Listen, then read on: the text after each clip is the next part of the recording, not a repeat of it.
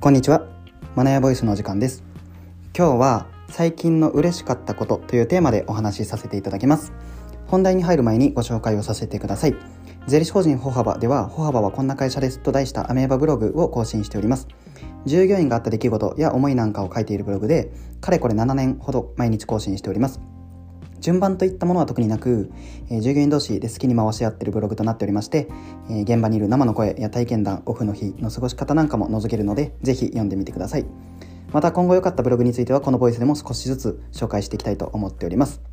えー、本日5月31日ですね、えー、3月決算のお客様の申告期限となっております、えー、本日にて私佐々木も一旦繁忙期が終了いたしました、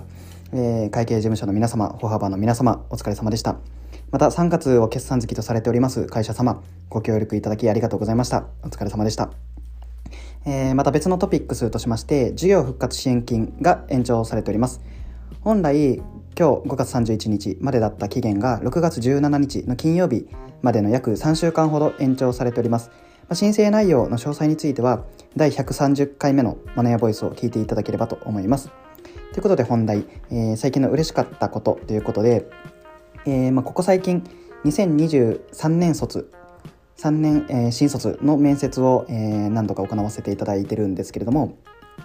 僕たちが一次面接をさせていただいてその後二次面接で代表と、えー、面談していく流れになっているんですけれどもその中でこうある方のある方とこう面接をさせていただいている時に歩幅のことをホームページで拝見されたりされましたっていう質問させていただいてすると、えー、ブログやボイスを聞かせていただいてますっていうことでああのブログは皆さん見ていただいている方が多いんですけどボイスも聞いてくださる方もいらっしゃるんだなと、まあ、悲しいことにこうボイスってまだ、あのー、浸透していないというか聞いてくださることが少ないので、うん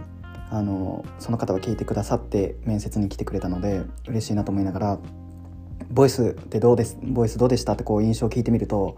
あの第1回目で話していた人の声が好きですっていう感じでおっしゃっていただいて、まあ、僕なんですけどちょっとあの内心テンション上がってそれ僕なんですよみたいなあのドヤ顔で言ってしまったんですけど改めて第1回目を聞いてみるとですねこう耳元でボソボソ話すようなあの当時はなんかこう、うん、それを聞きながら眠りについてもらうような、えー、ボイスをイメージしてしまっていたので今聞くとものすごく気持ち悪くてですね。まあ、全然こういった話し方とは違う。ちょっと興味があれば第1回目まで遡って聞いていただければと思うんですけど。